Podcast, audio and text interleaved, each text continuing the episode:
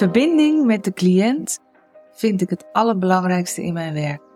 Eigenlijk kan je zeggen ook wel de kracht van de relatie. Ik denk dat dat al ongeveer de helft van de therapie inhoudt.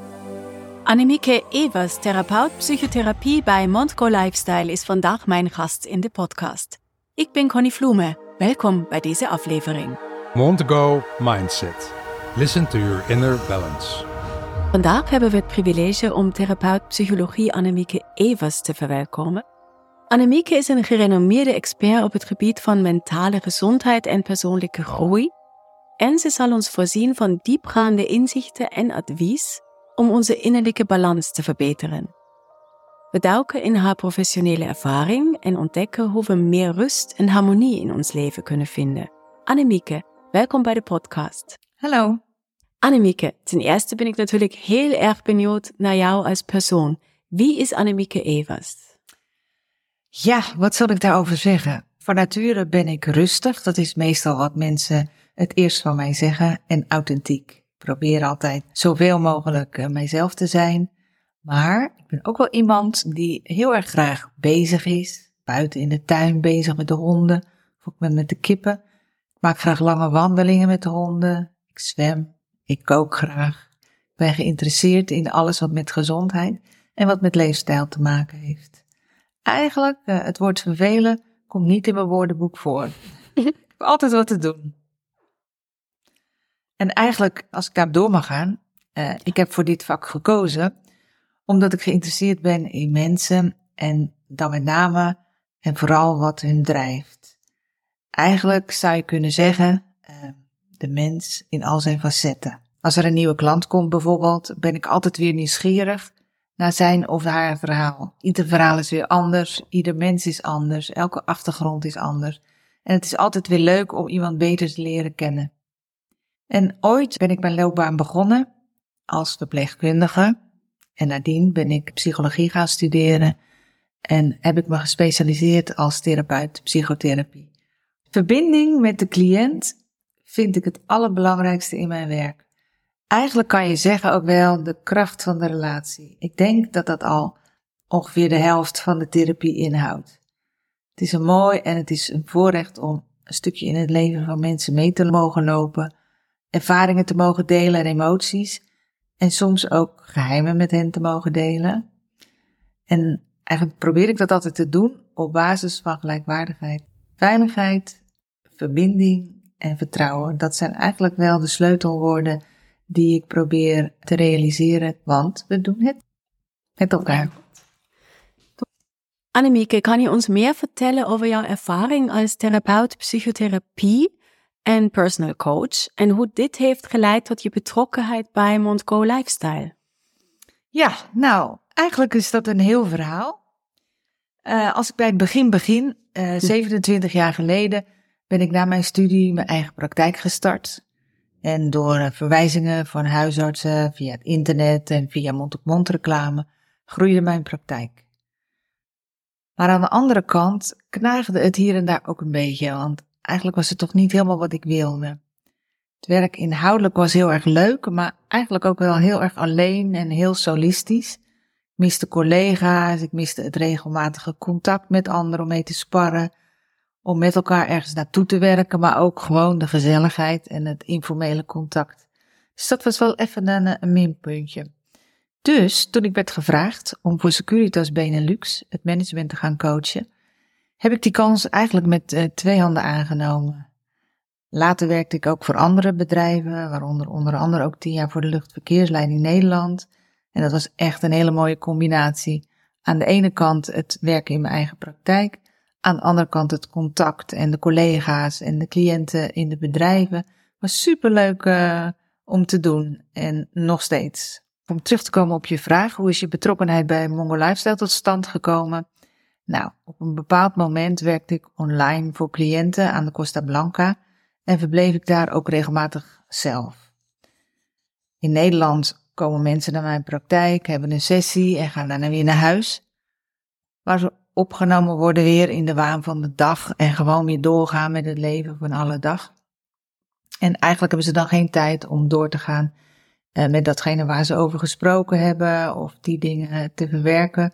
Om echt stil te staan bij datgene uh, ja, wat ze geleerd hebben over zichzelf. Of om de dingen te verwerken.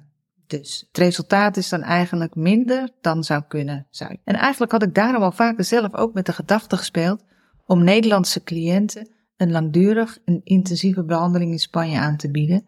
Maar door tijdgebrek is dat er eigenlijk nooit van gekomen. Totdat ik Rogier Binning tegenkwam.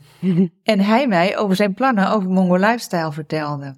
Hij had het plan om mensen met burn-out klachten, verslavingsproblematiek, angsten of andere klachten waardoor ze uit balans waren, enkele weken naar Spanje te laten komen en hen een intensief programma aan te bieden om terug in balans te komen en om terug te herstellen.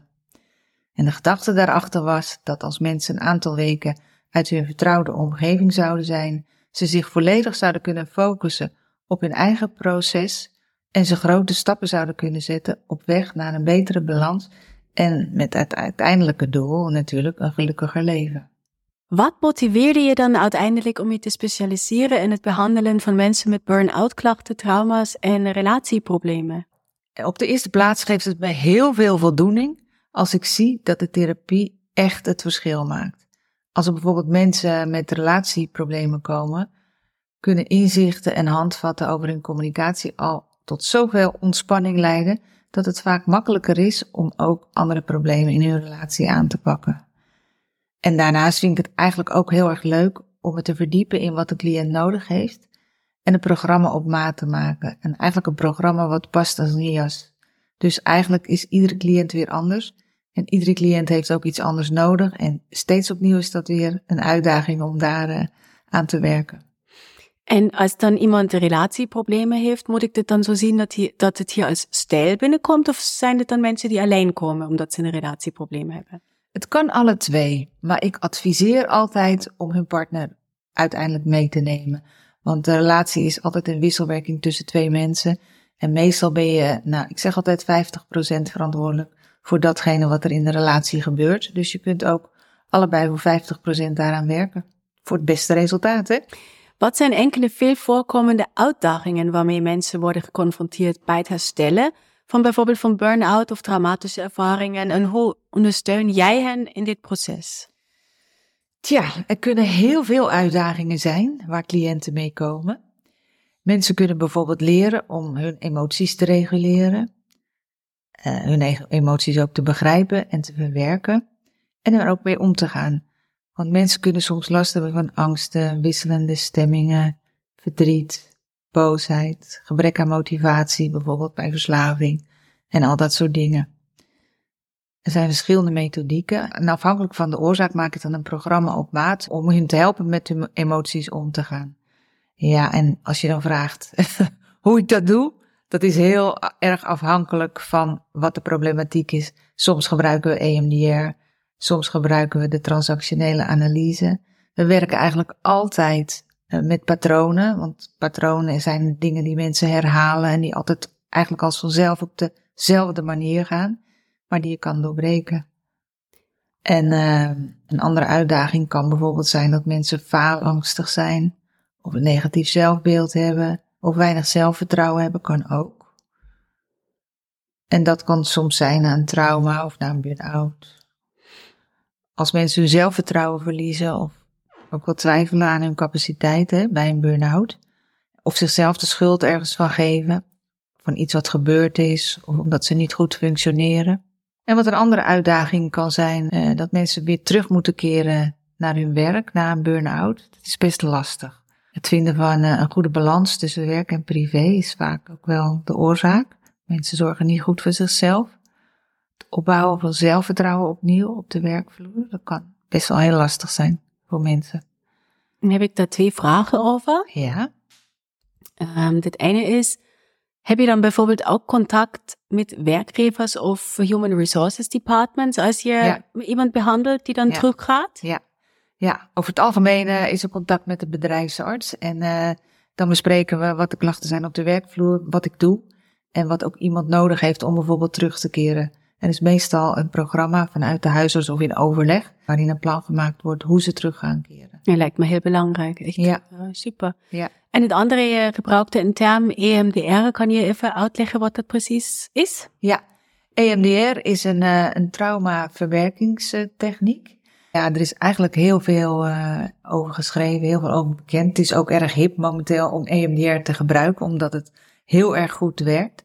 En de resultaten gewoon ja, fantastisch zijn. Het ligt er een beetje aan met welk soort trauma uh, een cliënt komt. Want je hebt enkelvoudig trauma, gestapeld trauma.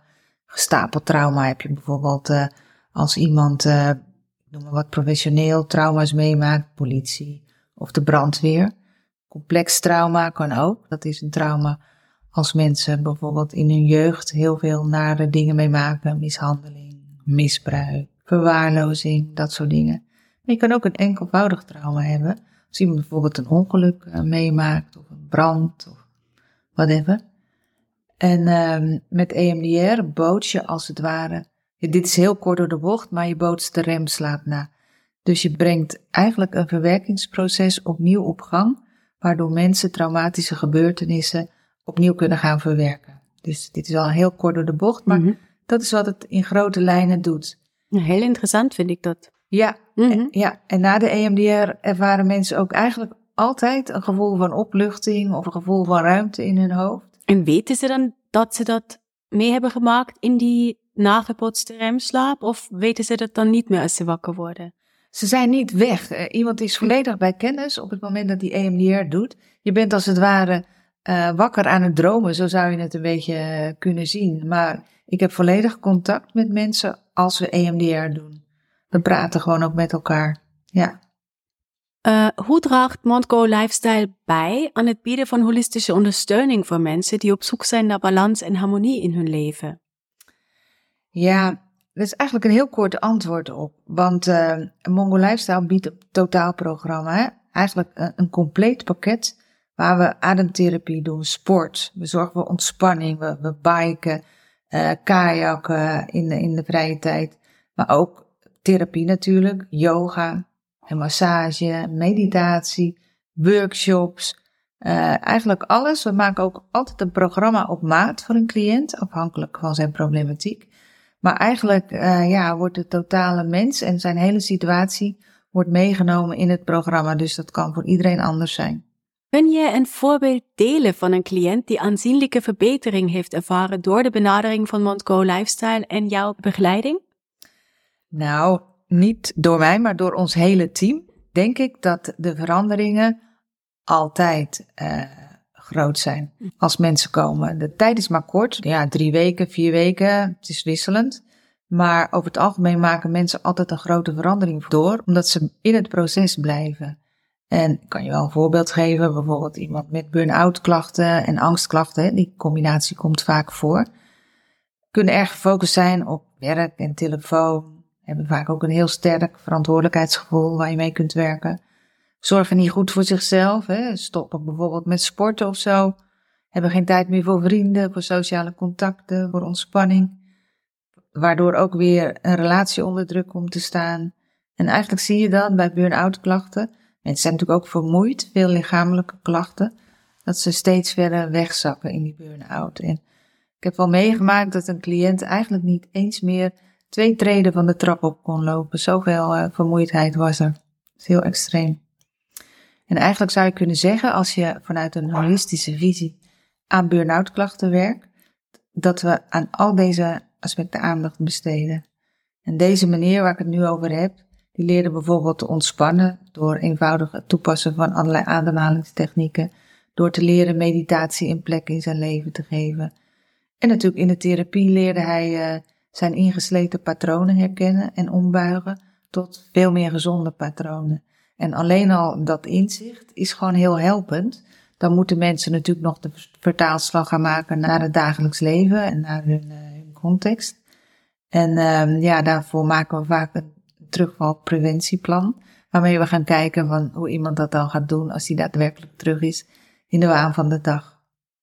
En heel vaak besteed je ook aandacht, zeker bij burn-out klachten en ook bij deze meneer, aan zijn zelfbeeld. Hij uh, moest presteren om een goed gevoel over zichzelf te hebben. En we hebben ook uh, aandacht besteed aan de relatie met zijn vrouw en zijn kinderen, want die stond ook onder druk doordat deze meneer altijd maar aan het werken was. En uh, die zijn ook bij ons langs geweest bij Mongo Lifestyle.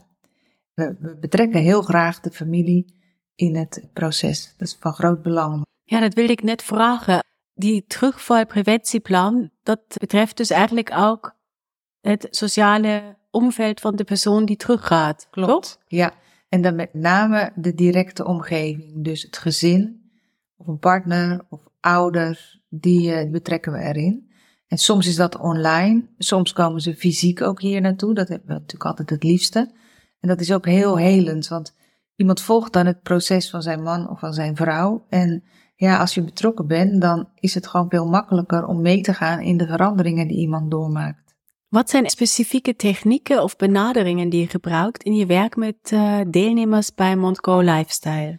Ja, wij gebruiken natuurlijk EMDR, cognitieve gedragstherapie. Dat is waarin je je gedachten leert veranderen, waardoor ook je gevoel meegaat en je daardoor anders gaat gedragen, je meer gezond gaat gedragen. En met EMDR werken wij uh, met een, uh, een VR-bril, zodat je nog beter kunt focussen op je eigen proces. Heel interessant. Ja, waar heb je die vandaan? Ja, dat is een bedrijf. Ik weet niet of ik reclame mag maken, maar dat bedrijf heet Psilaris. Uh -huh. En uh, die ondersteunt mij in het gebruik van een VR-bril. En wij kunnen daar ook exposure mee doen. Mhm. Mm -hmm. En exposure therapie is de confrontatie met omstandigheden waar iemand bang voor is. Bijvoorbeeld bij fobische klachten. Als iemand bang is voor spinnen, ik noem maar wat. Dan kunnen we ze confronteren met een steeds enger filmpje over spinnen. Mm Mhm. -hmm. Waardoor je de angst overwint. Dat is een techniek om om te gaan met, uh, met fobische klachten bijvoorbeeld. Ja. Daarnaast gebruik ik zelf ook al hypnotherapie en visualisaties.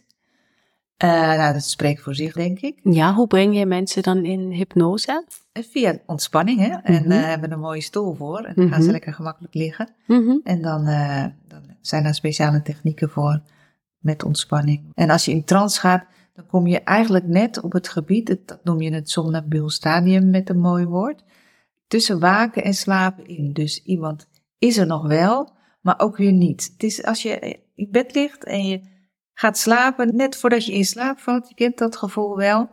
En op dat niveau werk je dan. En uh, je komt dan wat diepere lagen waar je in je gewone bewustzijn misschien niet zo snel aan denkt, of die wat meer dieper weg liggen. Daar kan je dan wat makkelijker bij, waardoor je uh, je van dingen bewust kunt worden. Eigenlijk gebruik ik het veel als diagnostisch instrument om te kijken waar zit nou precies de pijn en wat is er aan de hand. En kan iemand dat ook manipuleren? Stel dat hij eigenlijk je doorheeft. Tuurlijk, je kan ja? alles manipuleren, maar ik neem aan dat iemand heel graag uh, zich beter wil gaan mm -hmm. voelen. Dus dat komt eigenlijk nauwelijks mm -hmm. voor. Mm -hmm. Nee. En het is ook niet zo wat je op de televisie ziet. Dat je iemand als een hondje over de grond kan laten kruipen als iemand dat niet wil. Want ik zeg altijd, dat is toneelhypnose.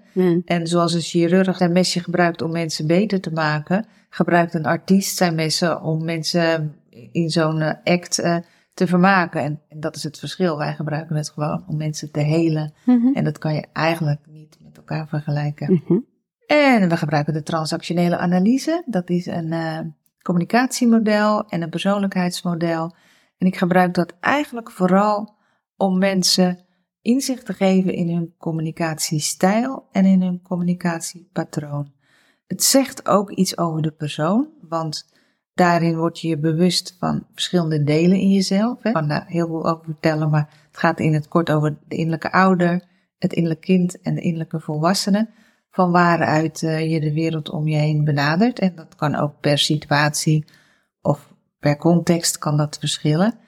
En als je inzicht hebt in jouw communicatiepatroon, kun je ook het communicatiepatroon van de ander uh, daarin herkennen. En uh, ja, kun je die communicatie gewoon veel uh, mooier sturen en herkennen. Dus dan kom je niet zo snel in zo'n drama driehoek zou ik bijna zeggen, maar eigenlijk is het een drama gesprek. Maar uh, ik zeg altijd, verander het naar de winnaarsdriehoek. Dat er winnaars zijn in het gesprek en dat je oké bent in plaats van dat je elkaar beschadigt. Want dat is niet wat je wil. Daarnaast gebruiken we ook de polyvagaaltheorie. Dat klinkt heel ingewikkeld, maar dat is het niet. Dat is eigenlijk hoe het autonome zenuwstelsel reageert op triggers intern en in de buitenwereld, die vaak rare gebeurtenissen triggeren. En uh, dat, ja, dat is dus zo'n invloed op het autonome zenuwstelsel, maar ook op je autonome reacties. Bijvoorbeeld als je ineens in de stress schiet, of blokkeert, dan wordt dat gestuurd door het autonome zenuwstelsel, eigenlijk zonder dat je er bewust van bent. En dat doen we voornamelijk uh, bij mensen die getraumatiseerd zijn. En daarnaast hebben we natuurlijk ook gewoon huiswerkopdrachten die je hier in onze villa maakt om de stof te verdiepen en om erover na te denken. Heel, heel interessant vind ik het. Ja, ik heb een heel mooi vak.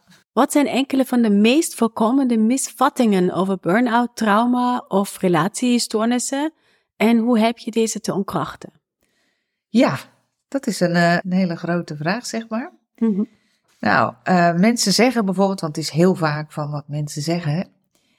Een misvatting is bijvoorbeeld, uh, burn-out is gewoon een beetje stress. Of uh, iemand is gestrest en die heeft het een beetje druk en dat is burn-out. Het is gewoon een modeterm, zeggen veel mensen. Nou, ik kan het wel ontkrachten, want burn-out is veel meer dan alleen stress. Het is eigenlijk een, een toestand van totale uitputting die het gevolg is van langdurige, onbeheersbare, werkgerelateerde stress of spanning, hoe je dat ook wil noemen. En een burn-out, een echte burn-out, heeft invloed ook op meerdere aspecten van iemands leven. Fysiek, mentaal, emotionele uitputting, verminderde prestaties, mensen kunnen cynisch worden. Dus het is veel meer dan alleen maar stress. Mensen kunnen daar enorm onder lijden, onder burn-out klachten, omdat het, ja, weet je, onze cultuur zegt ook vaak: je moet flink zijn en je moet sterk zijn en niet zeuren. En dus mensen lopen door, waardoor die klachten alleen maar uh, erger worden. Andere misvatting, eentje over trauma. Bijvoorbeeld, uh, heel veel mensen denken dat trauma alleen betrekking heeft op een ernstige gebeurtenis, zoals een oorlog of een natuurramp. Nou, ik noemde het zo even ook al. Ik kan dat ook wel ontkrachten. Want trauma kan ook het gevolg zijn van verschillende gebeurtenissen. En dat kan variëren van fysiek geweld of seksueel misbruik, of emotionele mishandeling of verwaarlozing, ongelukken. En eigenlijk gaat het erom wat een persoon of een cliënt zelf als traumatisch ervaart. Wat ik traumatisch vind of ooit heb gevonden, bijvoorbeeld geschrokken van een hond, kan voor jou helemaal niet traumatisch zijn, zelfs een mooie ervaring. Dus het is heel individueel en eigenlijk kun je de EMDR die ik net noemde voor alle vormen van trauma gebruiken als middel. Er zijn meer technieken die je kunt gebruiken, maar EMDR is er eentje van. En uh, nog een misvatting bijvoorbeeld over uh, burn-out. Dat mensen ook vaak zeggen, je moet gewoon harder werken om een burn-out te overwinnen of om je trauma te verwerken. Gewoon hard werken, gewoon doorgaan. Nou, dat wil ik ook wel ontkrachten. Want uh, het herstellen van een burn-out of een trauma is eigenlijk heel complex en er komt best wel veel bij kijken. En het gaat niet alleen uh, om het veranderen van werkgewoonten of het aanpakken van het trauma, maar ook om het aanpakken van de onderliggende oorzaken. Dus je gaat echt de diepte in. En het leren omgaan om goed voor jezelf te zorgen en professionele begeleiding en het leren hoe je ook kunt ontspannen, dat zijn allemaal belangrijke uh, facetten. Ik heb nu natuurlijk al een aantal interviews gedaan en mij valt op dat hier best veel mensen of mensen die hier werken, coaches, therapeuten, ook ervaringsdeskundigen zijn. Ben jij dat zelf ook? Ik kan nog wel eens heel perfectionistisch zijn en daar kan ik last van hebben. Dat ik te veel tijd besteed aan dingen die ik misschien wat makkelijker aan zou kunnen pakken. Maar dat is wel een valkuil voor mij. Ik wil het soms te goed doen. En uh, ja, een sterk verantwoordelijkheidsgevoel. Dus soms kan dat, kan dat me in de weg zitten. Ik ben niet ervaringsdeskundig voor wat betreft de verslaving of iets, maar wel uh, op dat gebied. Mm -hmm. Ja. En hier is ook een hele leuke hond, Ace. Ja. Uh, heeft die ook een rol? Ik heb er drie. Oké, okay. ja, vertel. Ik heb drie uh, Australian Shepherds. Ik zei het al even in de introductie. Daar loop ik elke ochtend een uur mee, want ik werk ook wel aan mijn uh, gezondheid en aan een gezonde levensstijl. En uh, ik loop een uur met de hond. Ik ga nog steeds zwemmen. Het water is inmiddels 15 graden. Erg koud, kan ik je vertellen. Maar wel heel lekker om de dag te beginnen. En uh, ja, gezondheid, gezonde voeding en dat soort dingen. Mm -hmm. En Ace is hartstikke lief. Annemieke, als nu iemand zit te luisteren en hij durft niet contact op te nemen, wat zou je tegen deze persoon graag willen zeggen?